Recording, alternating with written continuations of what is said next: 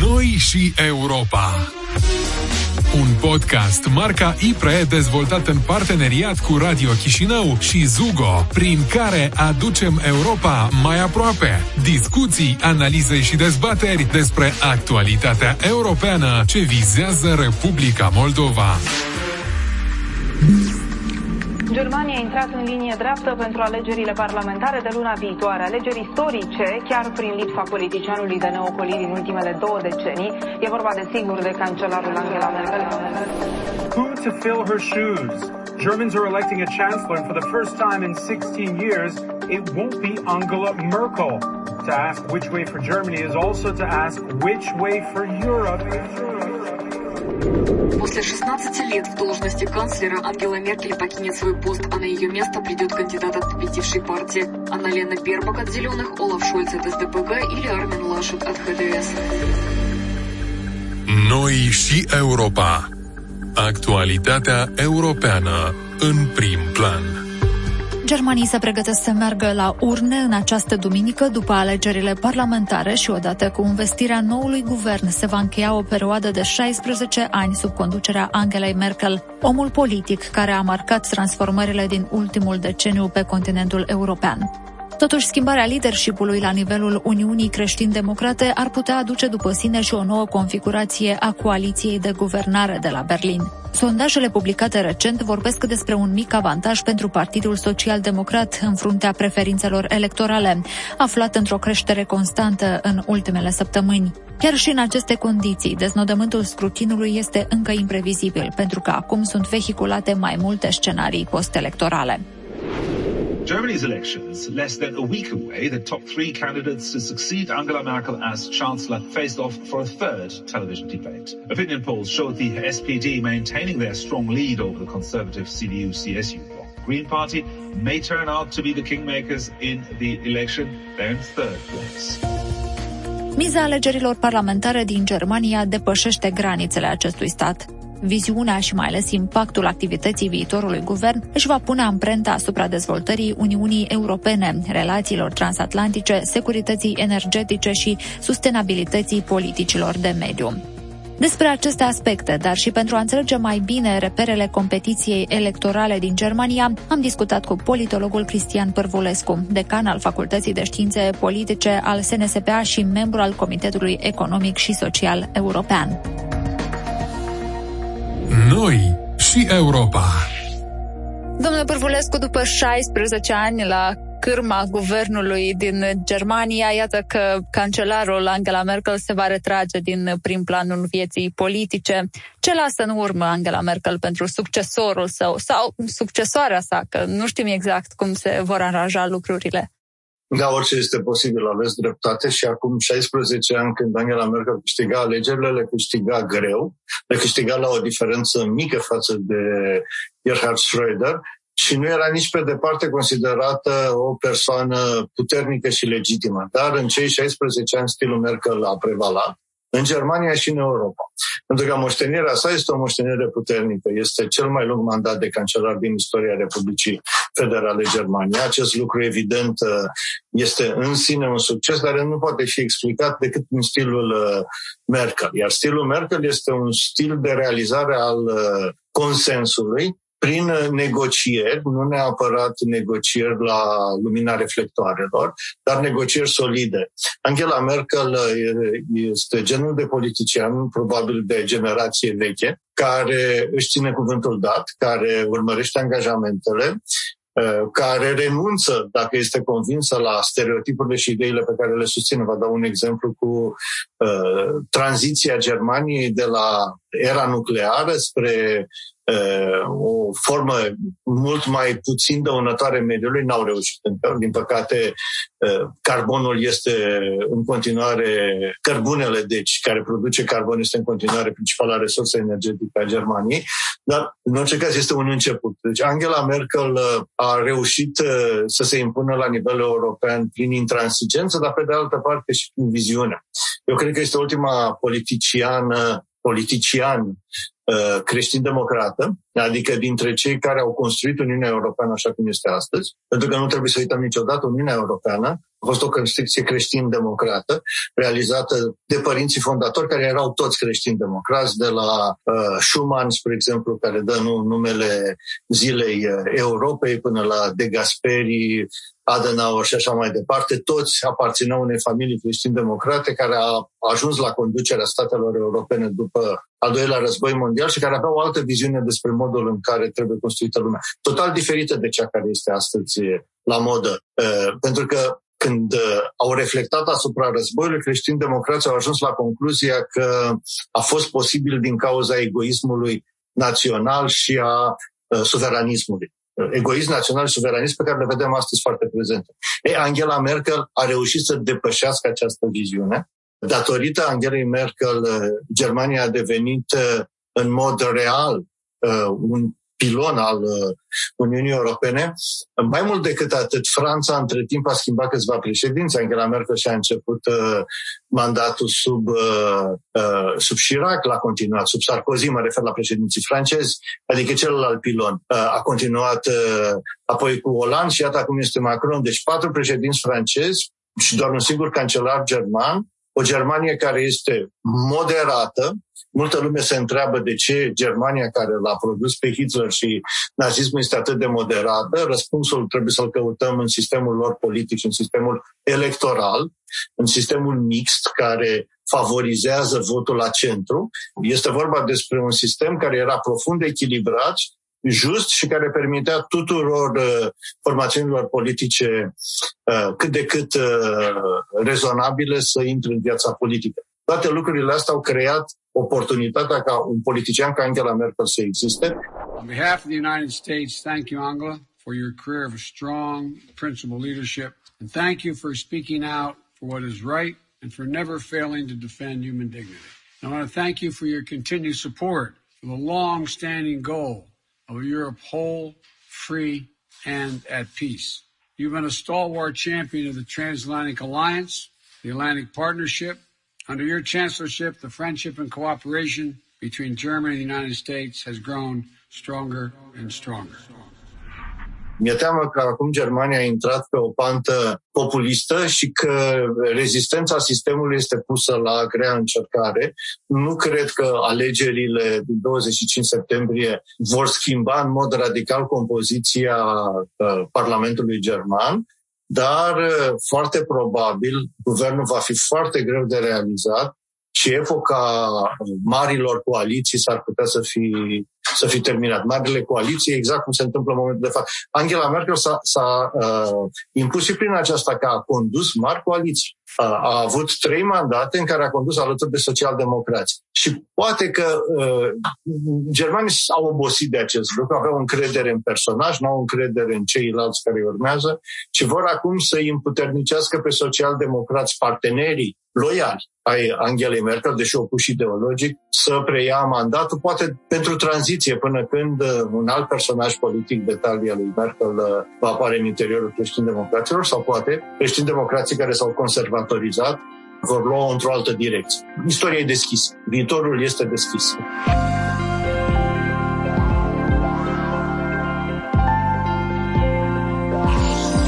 Noi și Europa, un podcast dedicat europenizării Republicii Moldova.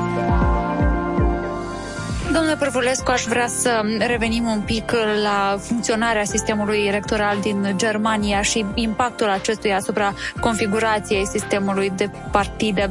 Altfel spus, cum sunt transformate voturile în mandate în cazul sistemului electoral din Germania? Este primul sistem mix care a fost creat. A fost creat în 1949, dată cu Constituția Germană, deci este unul din cele două baze, fundamente ale sistemului politic german și trebuia să răspundă la două probleme. Prima, să asigure o reprezentativitate mai mare decât sistemul proporțional. În Germania s-a considerat că victoria nazismului s-a datorat acelui stat partai, stat al partidelor pe care Republica de la Weimar l-a reprezentat și că acel sistem a fost posibil din cauza uh, reprezentării proporționale. Și atunci s-a încercat un sistem care să completeze reprezentarea proporțională, pentru că reprezentarea proporțională trimitea oameni invizibili în Parlament, instrumente ale partidelor politice, dar să nu se revină la un sistem majoritar care era considerat nedemocratic așa numitul uninominal în, cele, în țările noastre, în România și în Moldova. Și atunci s-a gândit o combinație între cele două. Cetățenii germani au două voturi la dispoziție. Ei nu spun că ar fi două voturi, ci că un buletin împărțit în două părți. O parte care este proporțională și o altă parte care este majoritară. Altfel spus, în același timp, uh, un uh, alegător german votează la nivel de land, proporțional, și la nivel de circunscripție uninominală, majoritar. Pe principiu, câștigătorul uh, ia totul. Dar în final, mandatele sunt împărțite în mod proporțional. Și ăsta e motivul pentru care numărul de parlamentari din Germania nu este fix. Avem un număr minim și el poate să crească.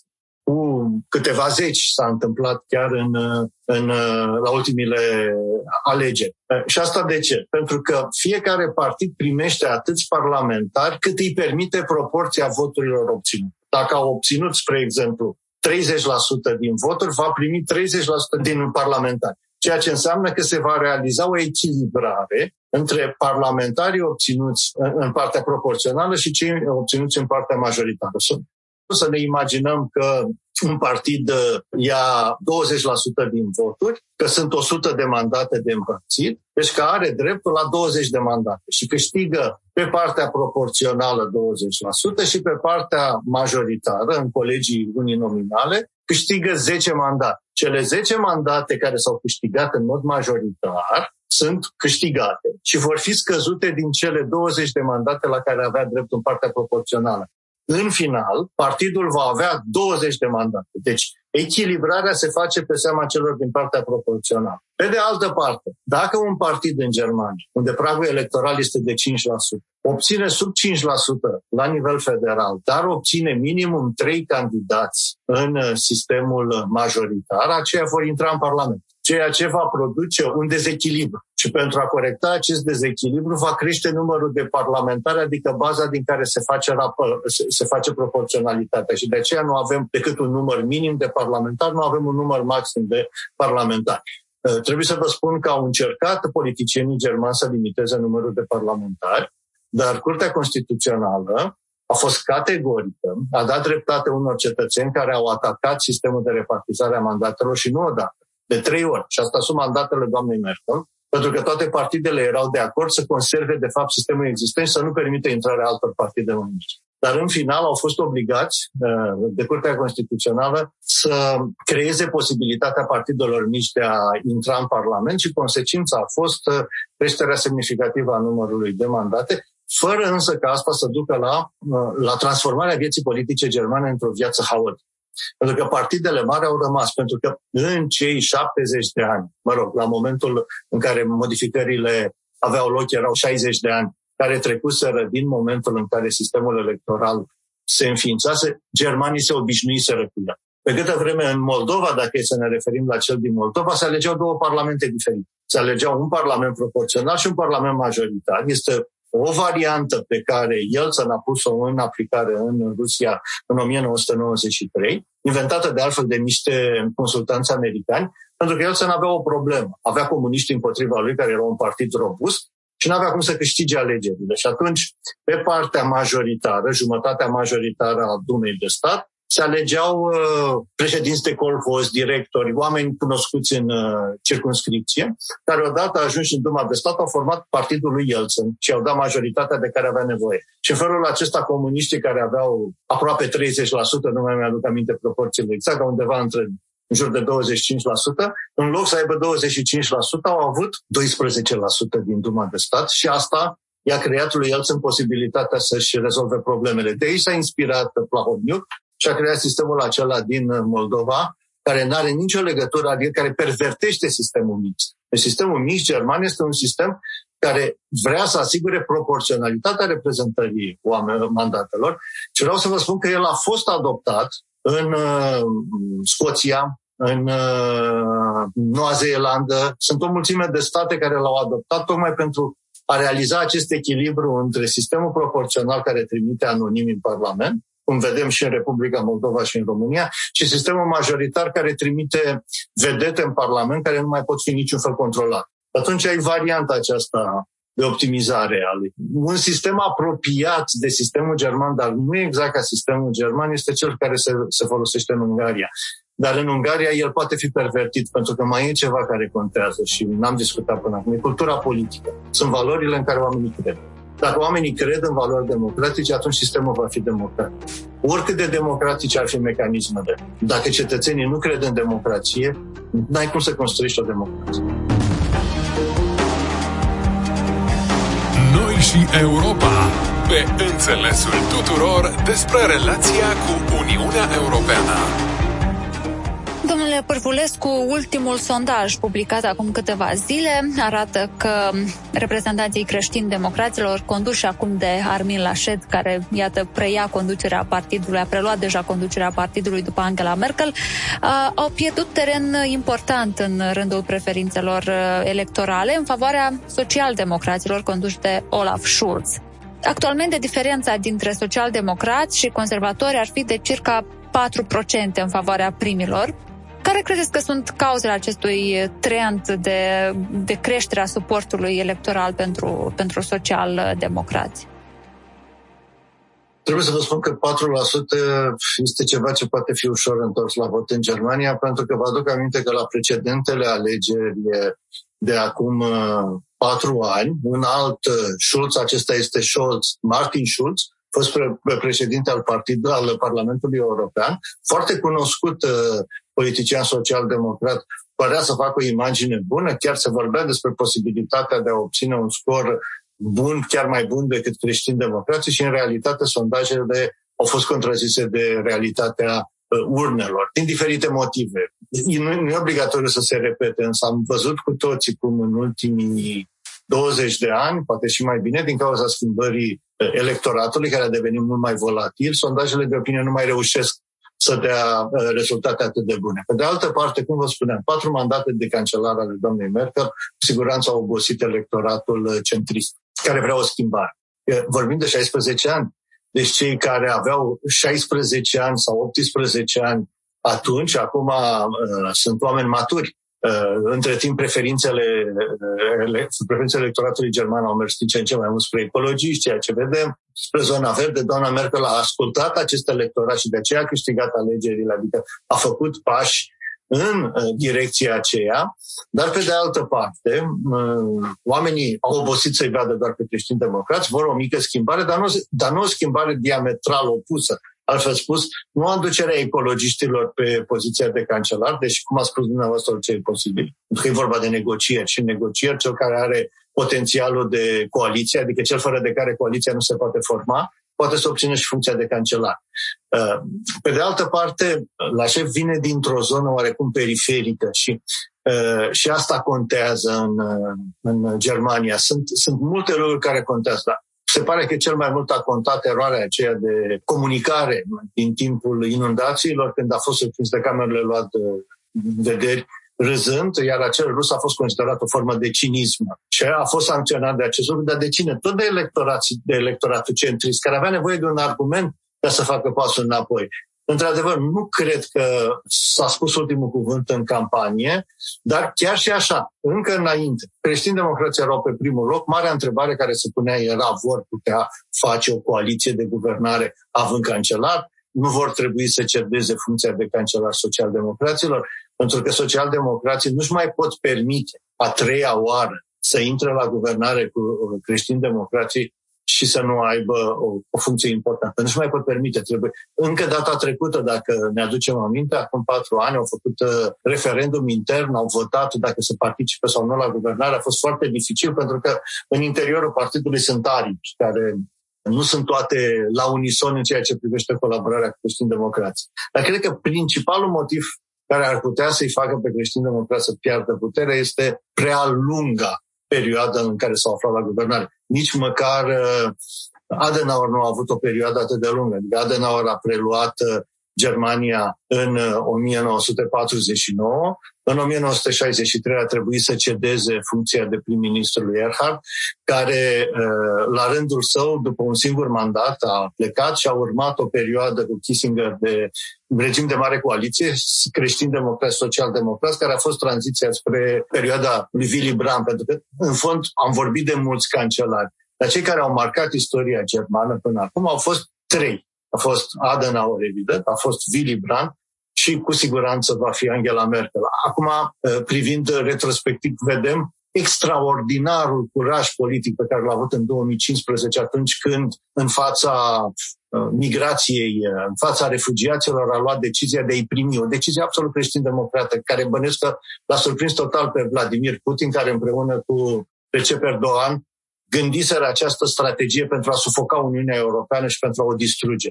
Ori Merkel le-a dat planurile peste cap. Și, cum să vă spun, fiind vorba despre cineva care a trăit în Germania de Est, în Republica Democrată Germană, cred că înțelege mai bine resorturile gândirii ruse decât o fac occidentali. Și cred că asta a făcut-o să reziste foarte bine presiunilor uh, lui, lui Putin, al cărui comportament uh, față de Merkel a fost uh, de multe ori absolut Uh, dezagreabil pentru că a încercat să îi se impună.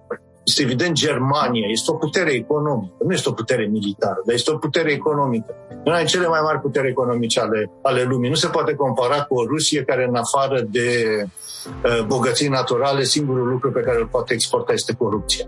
În niciun caz.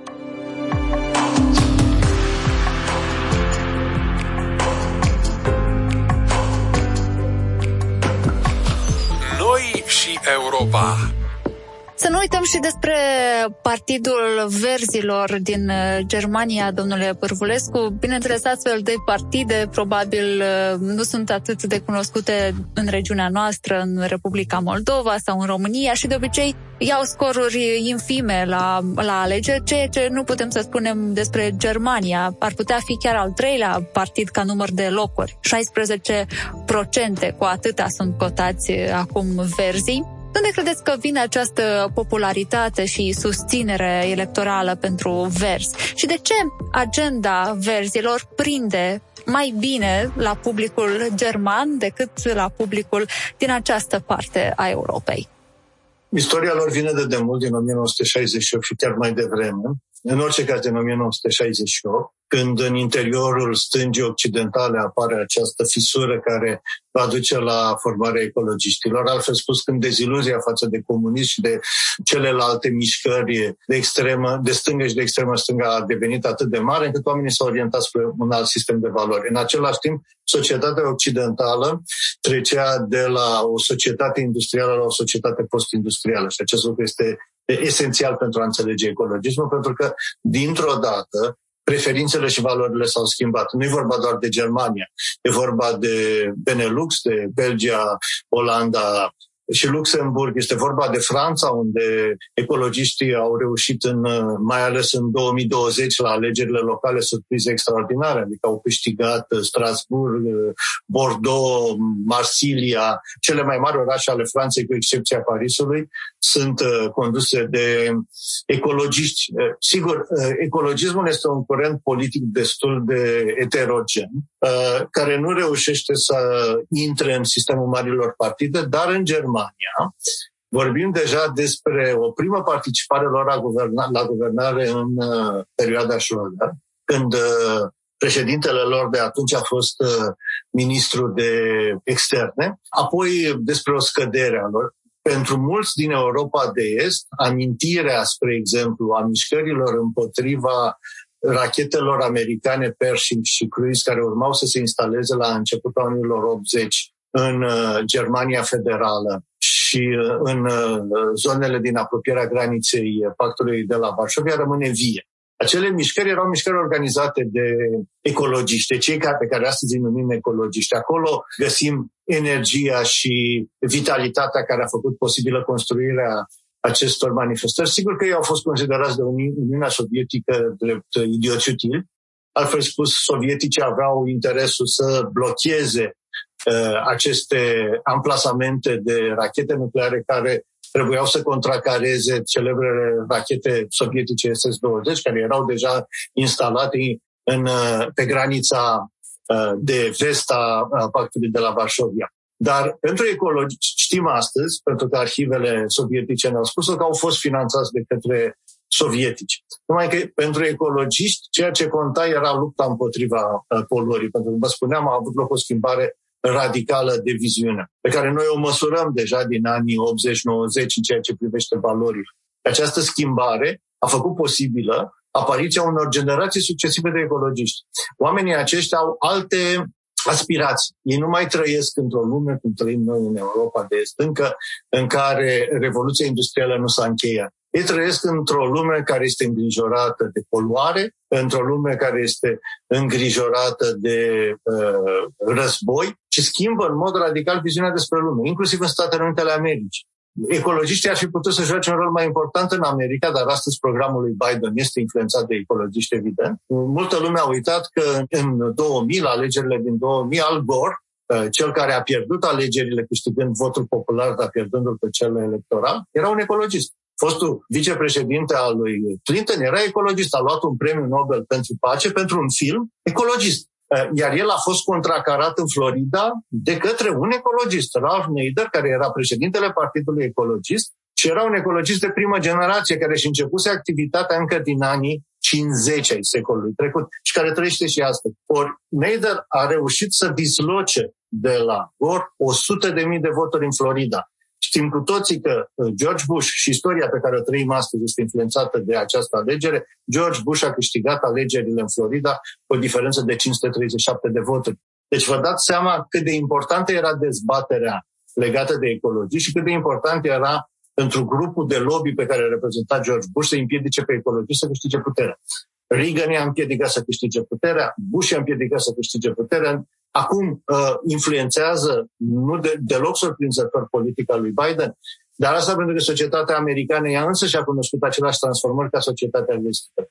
Și eu cred că inevitabil și societatea românească și cea moldovenească vor cunoaște aceste transformări mult mai repede decât uh, s-a întâmplat în Occident, pentru că poluarea vine peste noi. Adică vedem cu toții care sunt consecințele și trebuie să devenim cu toții conștienți că este și responsabilitatea noastră ceea ce se întâmplă. Nu este numai responsabilitatea lor a celor, pentru că este evident fiecare dintre noi avem o amprentă pe care o punem asupra mediului și poluăm. Și atunci ce vor ecologiștii este să grăbim puțin politicile care vizează schimbarea generală a societății și în Germania, unde progresul politicilor ecologiste este probabil cel mai important din Uniunea Europeană, sunt mai grăbiți decât oriunde în altă parte pentru că vor nu numai să devină primii care produc aceste schimbări și vor și să exporte acest model în restul Noi și Europa pe înțelesul tuturor despre relația cu Uniunea Europeană. Domnule Părvulescu, pentru că am făcut așa o trecere în revista celor mai importante partide care luptă pentru votul uh, germanilor la um, aceste alegeri. Aș vrea să vă întreb um, cum vedeți dumneavoastră configurarea viitoarei coaliții uh, de pe scena politică de la Berlin? Foarte complicat. Am vorbit și cu politicieni germani despre tema asta și cu colegi, sunt membru Comitetului Economic Social European și am relații bune cu unul din colegii din uh, delegația germană.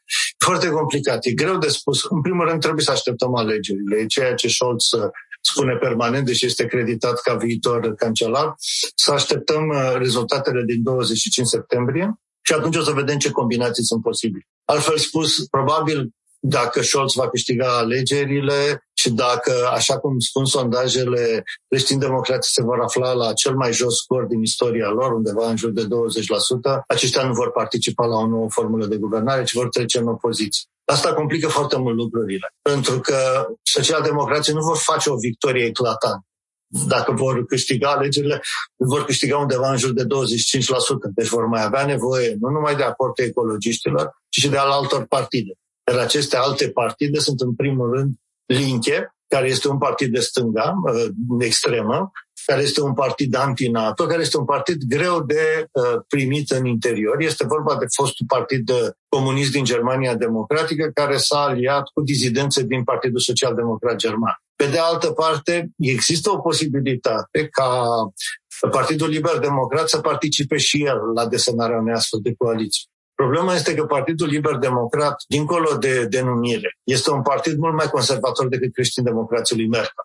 Deci este foarte greu să-și găsească loc într-o asemenea co- coaliție, eventual ca înlocuitor al uh, lui Dilinche. Dilinche este creditat cu undeva în jur de 6-7% în momentul ăsta. A avut momente mai bune în istorie când a obținut scoruri mai mari. Este deci foarte complicat de construit o majoritate și, de fapt, ăsta este motivul pentru care lumea se îndoia că, și cred că asta contează în votul mai mic în favoarea creștin-democraților, lumea, vorbesc de opinia publică germană, se îndoia că aceștia vor putea construi o coaliție de guvernare. Pentru că nu prea aveau cu cine să construiască coaliția de guvernare. Pentru că, datorită evoluției uh, vieții politice germane, au devenit din ce în ce mai izolați. Potențialul lor de coaliție s-a s-a mișorat. Ar fi putut forma o coaliție doar cu uh, liber uh, democrații, ceea ce nu erau suficienți. Pe vremuri, în sistemul inițial german, care se numea sistem cu două partide și jumătate, jumătatea de partid care făcea posibilă bascularea puterii de la creștini-democrați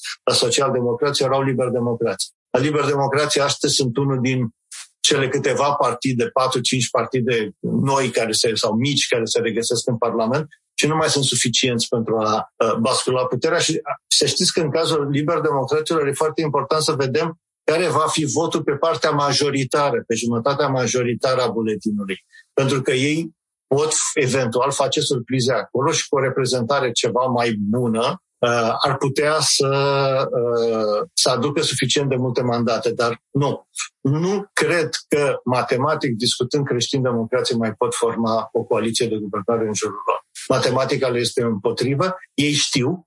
Am văzut informații venite din Germania care arată că sunt uh, reprezentanții ai creștin-democraților sau ai creștin-socialilor, cei din Bavaria, care refuză să folosească uh, afișele uh, partidului uh, în campanie pentru că sunt convinși că se, va pierde, se vor pierde alegerile și nu are sens să investească bani inutili. Noi și Europa.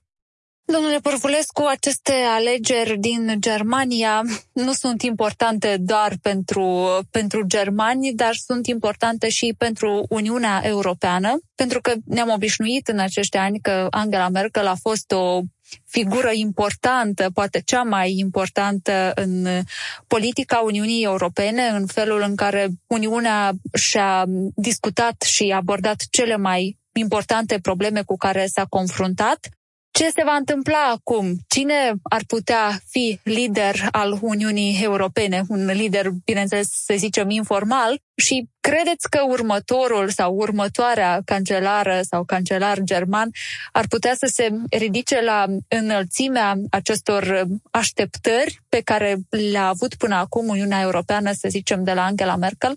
Angela Merkel nu s-a impus de la început. A avut nevoie de patru ani, cinci ani ca încetul cu încetul să fie recunoscută. Și era chiar mult mai experimentat, venea din spate, avea o întreagă istorie uh, la momentul respectiv, dar uh, nu a stat foarte mult sub și cu, cu Chirac de altfel. Mă rog, așteptarea este, depinde de rezultatul alegerilor prezidențiale din Franța. Deci foarte probabil dacă Macron va reuși să recâștige un mandat prezidențial, va reuși să-și consolideze poziția de lider al Uniunii Europene și probabil va face un tandem cu viitorul cancelar german. Se vorbește astăzi însă de extinderea binomului în sensul cooptării Italiei în în această zonă, astfel încât uh, să se reușească mai bine coordonarea celor trei. Pentru că, discutând cât se poate de pragmatic, Uniunea Europeană de după lărgirea din 2004 este mult mai greu de gestionat. Uniunea celor 15 era relativ ușor de gestionat, valorile erau comune, spațiul era comun. Odată cu intrarea statelor din Europa de Est, și aici mă refer doar la statele din Europa de Est, adică Cipru și Malta contează în mai mică măsură. Odată cu, cu, cu aderarea statelor din Est, situația s-a complicat. După entuziasmul inițial, acestea au devenit adevărate uh, probleme pentru Uniunea Europeană care blochează procesul de integrare. Ori dacă Uniunea Europeană nu se va integra, altfel spus, dacă nu va face pași serios spre o formă federativă de organizare, nu va putea face față presiunilor din afară. Este evident că Germania a fost dintotdeauna favorabilă unei asemenea viziuni. Mai mult decât atât, creștin democrația era federalistă. Uh, ieșirea Marii Britanii din Uniunea Europeană ar putea să fie un avantaj și nu un dezavantaj, pentru că Marea Britanie a fost întotdeauna un inamic al federalizării. Uh, problema este însă că e nevoie de o concertare a statelor din Occident și simpla concertare Berlin-Paris n-a fost suficientă.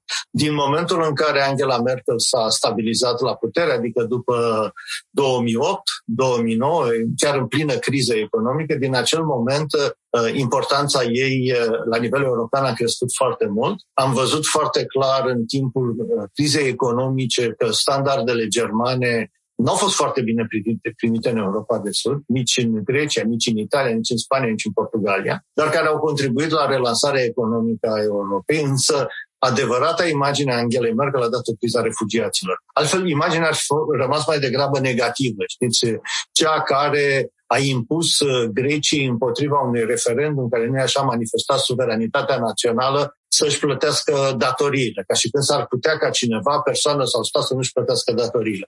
Angela Merkel a, a, a evoluat foarte mult și nu va fi foarte ușor pentru cineva care nu va avea experiența sa politică să ia locul. Nu este nimic sigur că un politician care să rezistă atât de mult la guvernare va apare în curând. Există riscul ca Germania să cunoască o perioadă de, de tranziție, cum a mai fost în istorie, între un cancelar și, uh, și celălalt. De exemplu, uh, vă vorbeam mai devreme de Kissinger sau Helmut Schmidt. Kissinger sau Helmut Schmidt au fost cancelari de tranziție, au fost cancelari buni, indiscutabil, dar uh, n-au reușit să schimbe istoria. Cred că Germania a intrat din nou într-o fază de tranziție și problema este, e tranziție doar la nivel de leadership sau este și tranziție la nivel de sistem politic și cred că sistemul politic german va cunoaște și el niște, niște schimbări, ca toate sistemele politice. Deja, vă spuneam, din 2000 până astăzi, de la trei partide politice în Parlament s-a ajuns la opt partide politice în Parlament, ceea ce este o schimbare semnificativă și asta nu poate să nu aibă consecințe. Dar oricum, sistemul electoral pe care l-am comentat pe larg puțin mai devreme este suficient ca să corecteze problemele și care să asigure pentru o perioadă medie de timp uh, uh, stabilitatea politică a Germaniei. Pentru că ceea ce este de invidiat în cazul Germaniei este stabilitatea sa. Adică un cancelar nu poate fi înlocuit pe timpul mandatului său, cu excepția lui Helmut Schmidt, care în 1983 a fost înlocuit de Helmut Kohl printr-o moțiune de cenzură constructivă, nu se poate înlocui. În Germania poți să răstorni un guvern dar doar dacă ai mai multe voturi decât are guvernul respectiv. Altfel spus, o moțiune de cenzură constructivă. Atunci trădarea, dacă vreți să o numim așa, creștină, a liber-democraților, a făcut posibilă trecerea de la Helmut Schmidt la uh, Helmut Kohl și așa a ajuns Helmut Kohl, care nu părea un politician extraordinar, cancelar al Germaniei și care a marcat istoria germană și a reușit să facă unirea Germaniei, ceea ce îl va păstra veșnic în manualele de istorie. Va mai fi loc pentru astfel de cancelari? Nu cred că în următorii 10 ani. Noi și Europa pe înțelesul tuturor despre relația cu Uniunea Europeană. Ați ascultat podcastul Noi și Europa, un produs al Institutului pentru Politici și Reforme Europene, dezvoltat în parteneriat cu Radio Chișinău, Zugo și Fundația Conrad Adenauer. Ne găsiți pe platformele de podcast și în emisie la radio. Eu sunt Cristina Popușoi și vă dau întâlnire luna viitoare ca să discutăm împreună despre realitățile europene.